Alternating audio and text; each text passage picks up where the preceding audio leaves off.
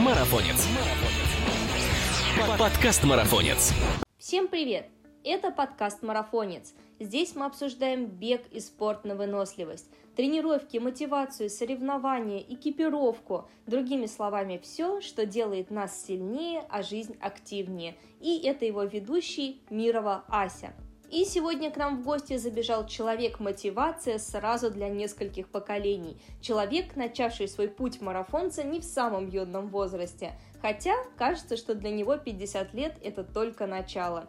Юрия Строфилова называют самым быстрым винтажным бегуном России. И не зря, ведь наш герой отстаивает честь нашего комьюнити на всемирно известных марафонах. И сейчас за спиной Нью-Йорк, Бостон, Токио, Берлин, Лондон. Все быстрее трех часов. Но спортивные успехи не заканчивают список заслуг нашего гостя. Юрий является владельцем и создателем уникального сервиса онлайн-тренировок S10 Run и автором крутейшей книги «Не пробег». Но не буду раскрывать вам все карты, и сейчас вы сами все узнаете и пробег, и не пробег, прямо из первых уст. Погнали! Юрий, здравствуйте. Я уже немного похвасталась тут вашими достижениями с таким энтузиазмом, будто это мои собственные успехи. На самом деле я восхищаюсь вашей беговой страстью и дисциплиной в первую очередь, и нужно много о чем вас расспросить, но есть парочка вопросов, которые хочется задать вот прям без разминки, чтобы поднять сразу пульс у всех слушающих. И сейчас диалог, наверное, будет напоминать прохождение детектора лжи. Вот вас называют самым быстрым винтажным бегуном в России. Какой же возраст скрывается за этим словом? Винтажный. Я в этом году перешел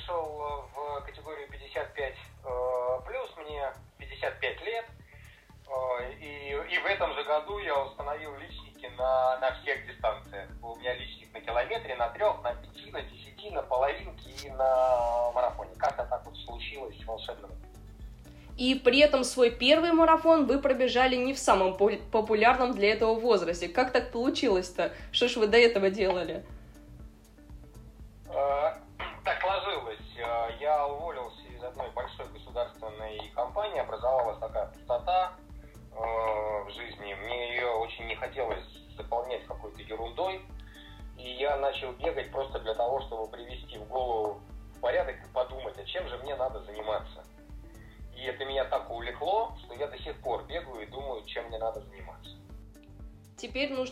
Подождать, когда весь молодняк отойдет от э, шока, поймет, что их э, личники немножко не сходятся с вашими. А какой у вас самый быстрый-то марафон, скажите нам? 2.30, 2.39, 55. Просто удивительно. И вы уже успели оставить след на трассах нескольких крупнейших марафонов мира. При этом все из них вы выбежали из трех часов. Ну какой вот из них остался в вашей памяти как самый-самый? Какие 42 километра хотелось бы еще раз пробежать? Ну, мне кажется, что самый эмоциональный, вот самый такой вот штыристый, что ли, марафон, это Нью-Йорк. Просто там так устроено, что это вот не просто вот бегуны отдельно, а город отдельно, а там как-то это настолько все вот органично вплетено в э, жизнь города. Ты вот прилетаешь, например, а тебе командир корабля в э, аэропорте Шарль-де-Голле э, говорит, там, тем, кто бежит Нью-Йоркский марафон, легких ног. Там, ты приходишь там в Парс, ты с медалью, тебе говорят, о, вы марафон пробежали, пиво бесплатно. И вот весь город вот такой, полтора миллиона зрителей э, там полицейские по трассе э, стоят, руки тебе тянут и подплясывают, там э, всякие джаз-банды вокруг стоят э, рядом с трассой. Э, местная больница, в этот морг местной больницы вытаскивает симфонический оркестр на перекрестках. Ну, то есть вот ты, ты бежишь, причем все в каких-то костюмах приходят, все какими-то трещотками. То есть ты просто понимаешь, что ты герой дня. Особенно, когда тебе это надо. То есть вот я сейчас бежал последний марафон в в Риге нас было 56 человек всего. А, и он такой совсем камерный получился, совсем маленький. Там свой кайф. Но вот этот кайф, ты его понимаешь, когда ты очень сильно сосредоточен на результатах. А когда тебе, э, важно погрузиться в атмосферу, когда для тебя это один из первых марафонов, вот после этого слезть с марафонской иглы невозможно, когда ты побывал в Нью-Йорке. Очень похожий на на Нью-Йоркский э, марафон, все американские марафоны, Чикаго,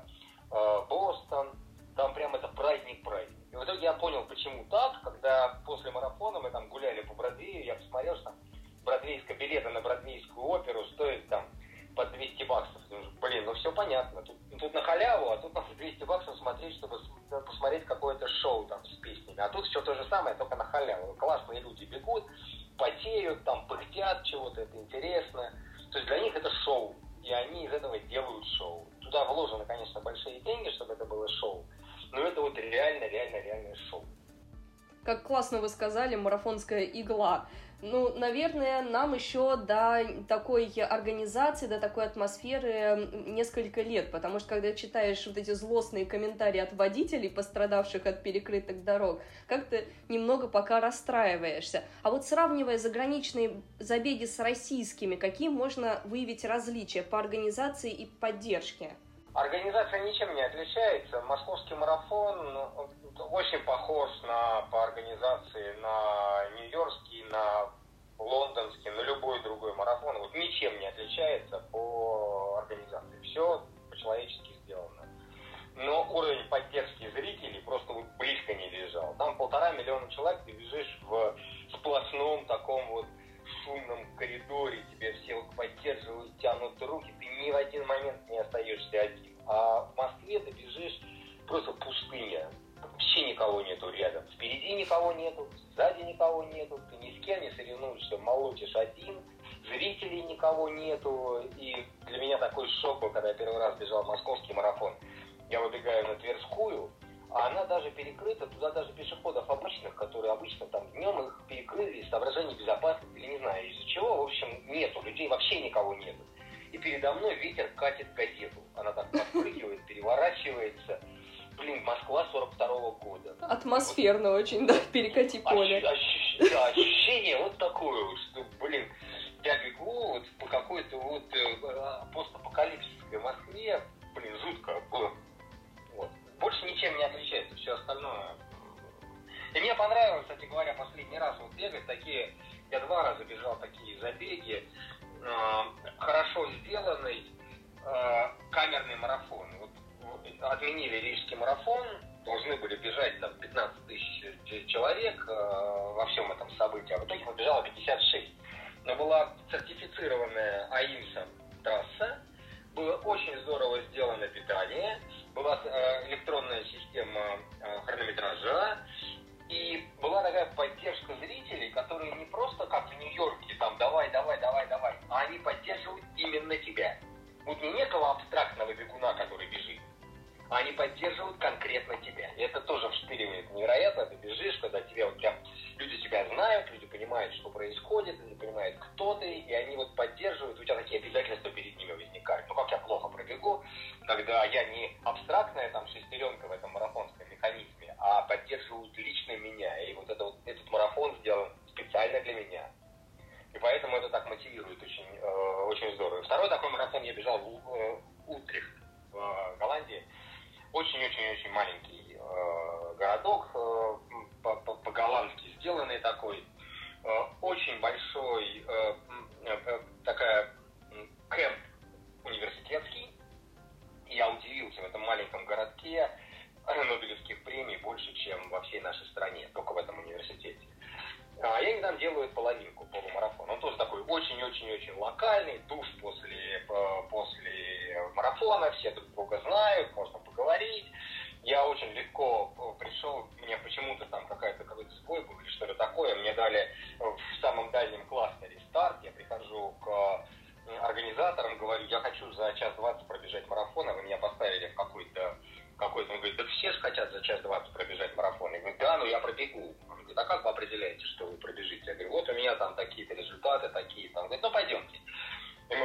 он не, вам э, класс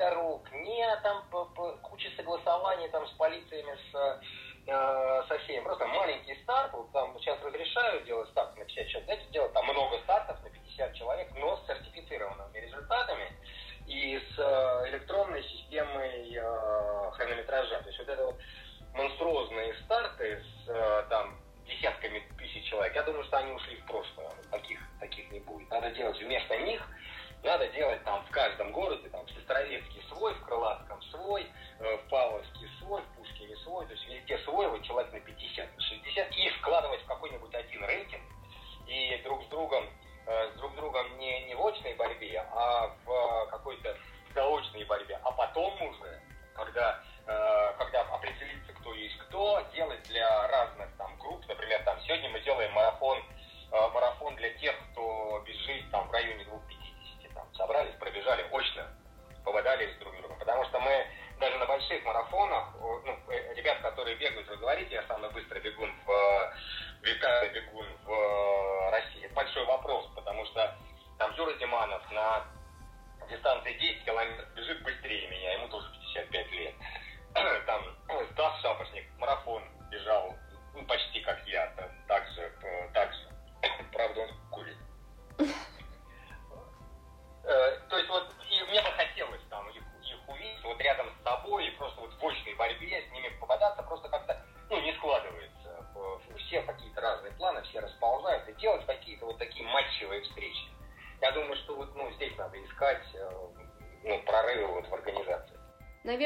в этом ваша правда, потому что когда приезжаешь на эти малюсенькие, казалось бы, забеги, они такие домашние, уютные, всех знаешь, кого ты можешь встретить. Тут бежишь на огромном марафоне. Вот недавно брала интервью у а, Тарасова, организатора московского марафона. Он хочет еще больше туда бегунов привлечь, чтобы он был совсем прям такой а, на уровне международном. Но ведь кроме спортивной деятельности вы успеваете выступать и в роли спикера, а также создаете платформы для обучения и поддержания мотивации спортсменов.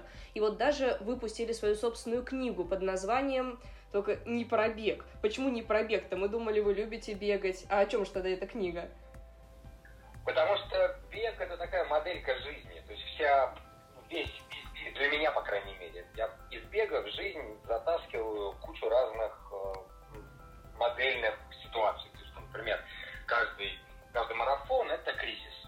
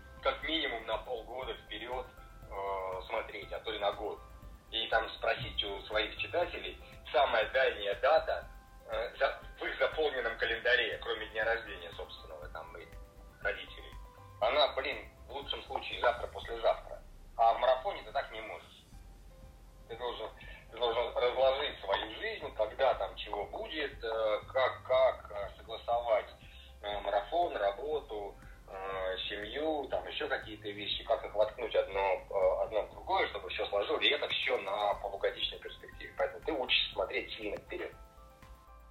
Наверное, поэтому жизнь не зря сравнивают с ультрамарафоном. Очень много таких и в англоязычных пабликах видела заметок, но вот я вскользь упомянула про создание платформ, и одной из них является проект э, бесплатной цифровой площадки для бегунов, который называется S10 Run. А она собирает крупнейших тренеров по легкой атлетике и дает спортсменам возможность набраться знаний, мотивации от профессионалов своего дела. Ну, расскажите нам чуть-чуть подробнее, что это за площадка-то такая? Э, существует э, две сотни э, тренеров, которые работают на платформе, и сейчас уже 10 тысяч учеников, которые работают с этими тренерами в, в платформе. Платформа предоставляет некие инструменты искусственного интеллекта, который позволяет планировать тренировки. То есть мы можем, зная, что я хочу пробежать марафон за 2.40, я каким темпом мне нужно бежать интервальную тренировку 8 по километрам. Мы туда загрузили шаблоны великих э, бегунов, всяких разных, от затопика до вот сейчас э, с, э, работаем с э, дневниками, не дневниками, записями в Инстаграме Гре, Грэхэма Грина, mm-hmm. который в 60 лет установил мировой рекорд для категории 60 плюс в марафоне. И у него есть прямо описание его тренировок, как он тренируется. И мы эти вот все тренировки в виде шаблонов а, вкладываем в а, систему такого квази-искусственного интеллекта. И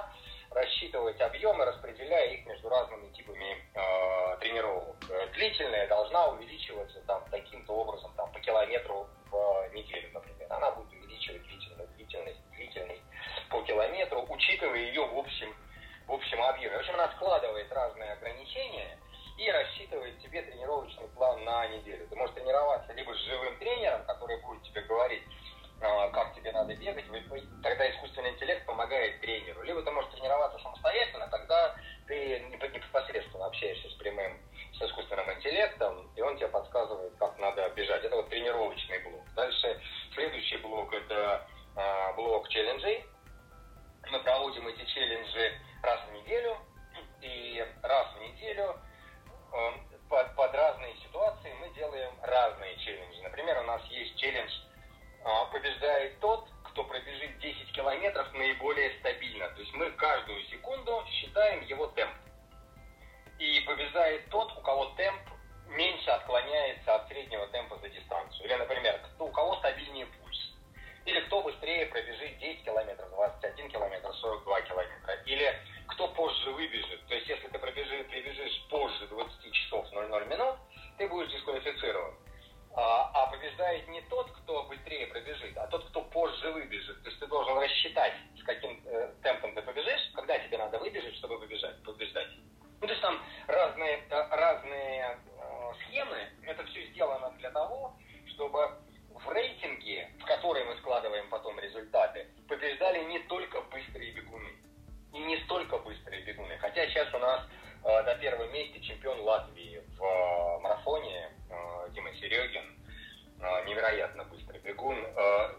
концепция такая, что нужно быть по жизни хорошим бегуном, а не выкатываться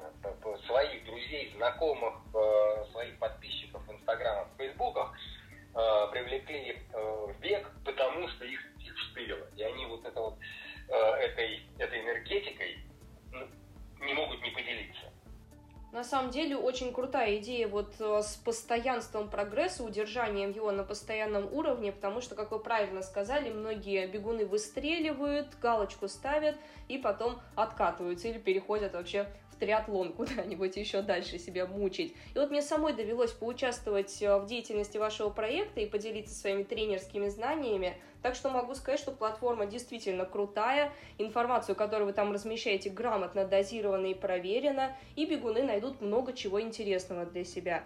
Юр, ну вы, честно говоря, находитесь в замечательной форме, и возраст с первого раза по вам вообще никак не угадаешь. Может быть, вы что-то едите особенное, подкалываете или шаманите там, или при ваших тренировочных объемах едите все, что влезет, или не заморачиваясь совсем насчет диеты и БЖУ. Когда я начал бегать, я не заморачивался. Ну, я особо не заморачивался никогда, и вот в 50 лет я весил килограмм, наверное, 72, 73, 75, может быть, даже. Вот как-то так. И начал бегать, я ну, похудел чуть-чуть, но не очень сильно, там, до 70, скажем. А, а до 72, может быть. Ну, в общем, как-то вот так вот.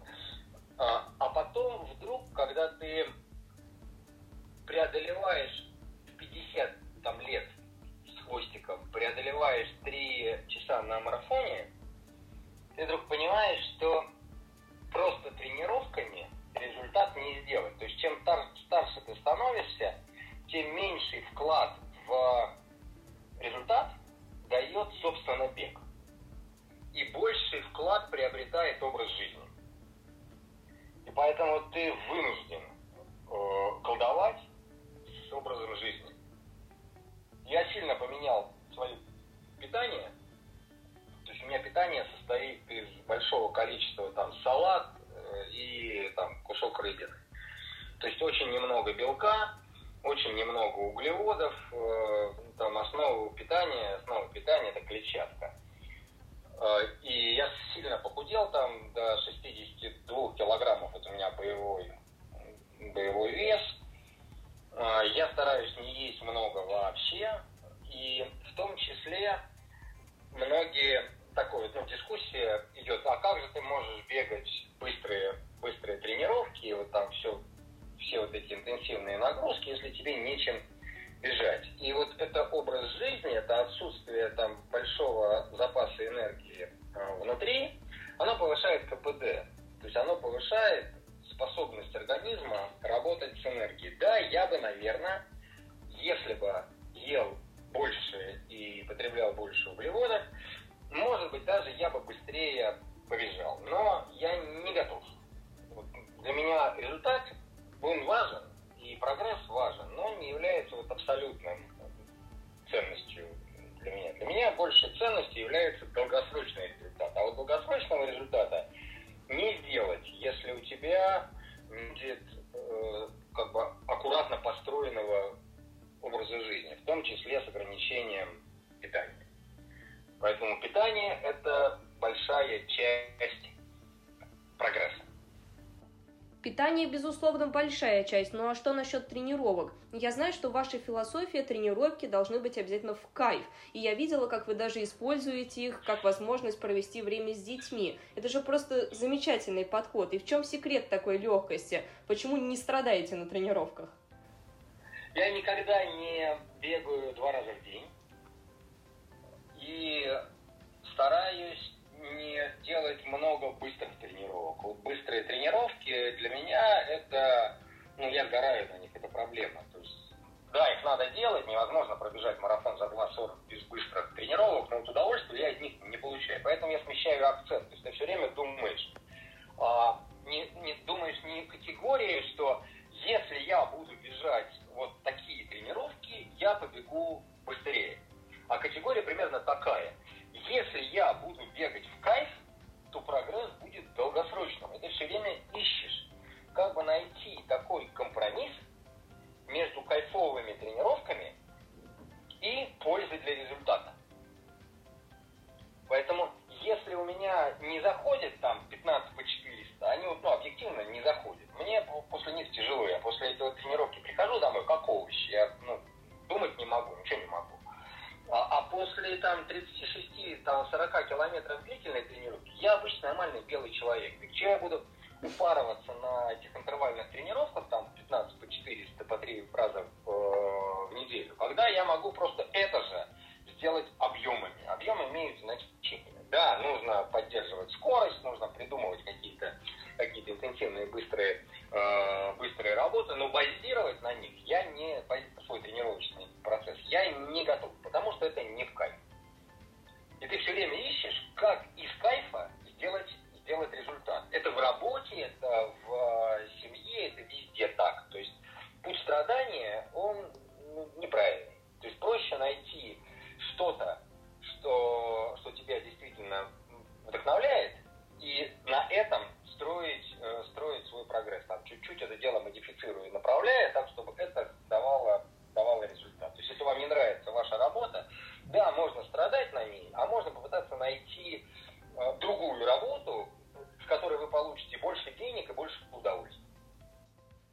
Золотые слова. Мы тоже всегда за кайфовые тренировки – ну а напоследок мы попросим вас не пожадничать парочкой советов для наших бегунов, чтобы вот пожелали от всего сердца. Уж очень хочется сохранить такую же молодость и бодрость духа и передать ее другим поколениям. Э, не, не торопиться, то есть не, и не придумывать себе там компании. То есть вот я сел на диету, которая подразумевает, что вы там 4 недели чего-то не делаете. То есть э, все вот эти вот компании краткосрочные, они абсолютно не работают на долгосрочной перспективе. Значение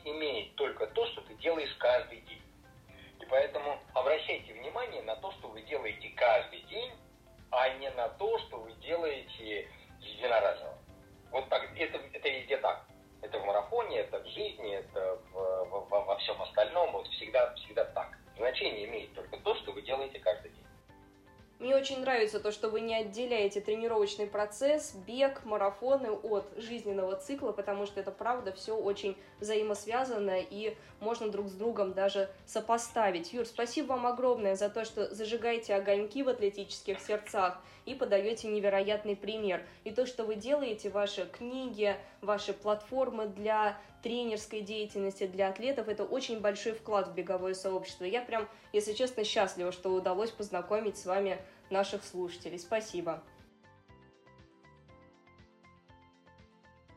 Всем пока. Бежит сейчас э, каденс повыше и плечи расслабьте. Точно. А я напоминаю, что сегодняшний подкаст прошел с Юрием Строфиловым, создателем платформы S10 Run и автором книги «Не пробег», а главное, человеком, начавший свой беговой путь аж в 50 лет. И всего спустя год успевшим стать самым быстрым бегуном России сразу на нескольких топовых марафонах мира – Уверена, вы зарядились от Юрия положительной энергетикой и мотивацией. А если так, то бегом подписывайтесь на нас на тех платформах, на которых вы нас слушаете. Ведь впереди еще столько интересных тем и гостей. Пока!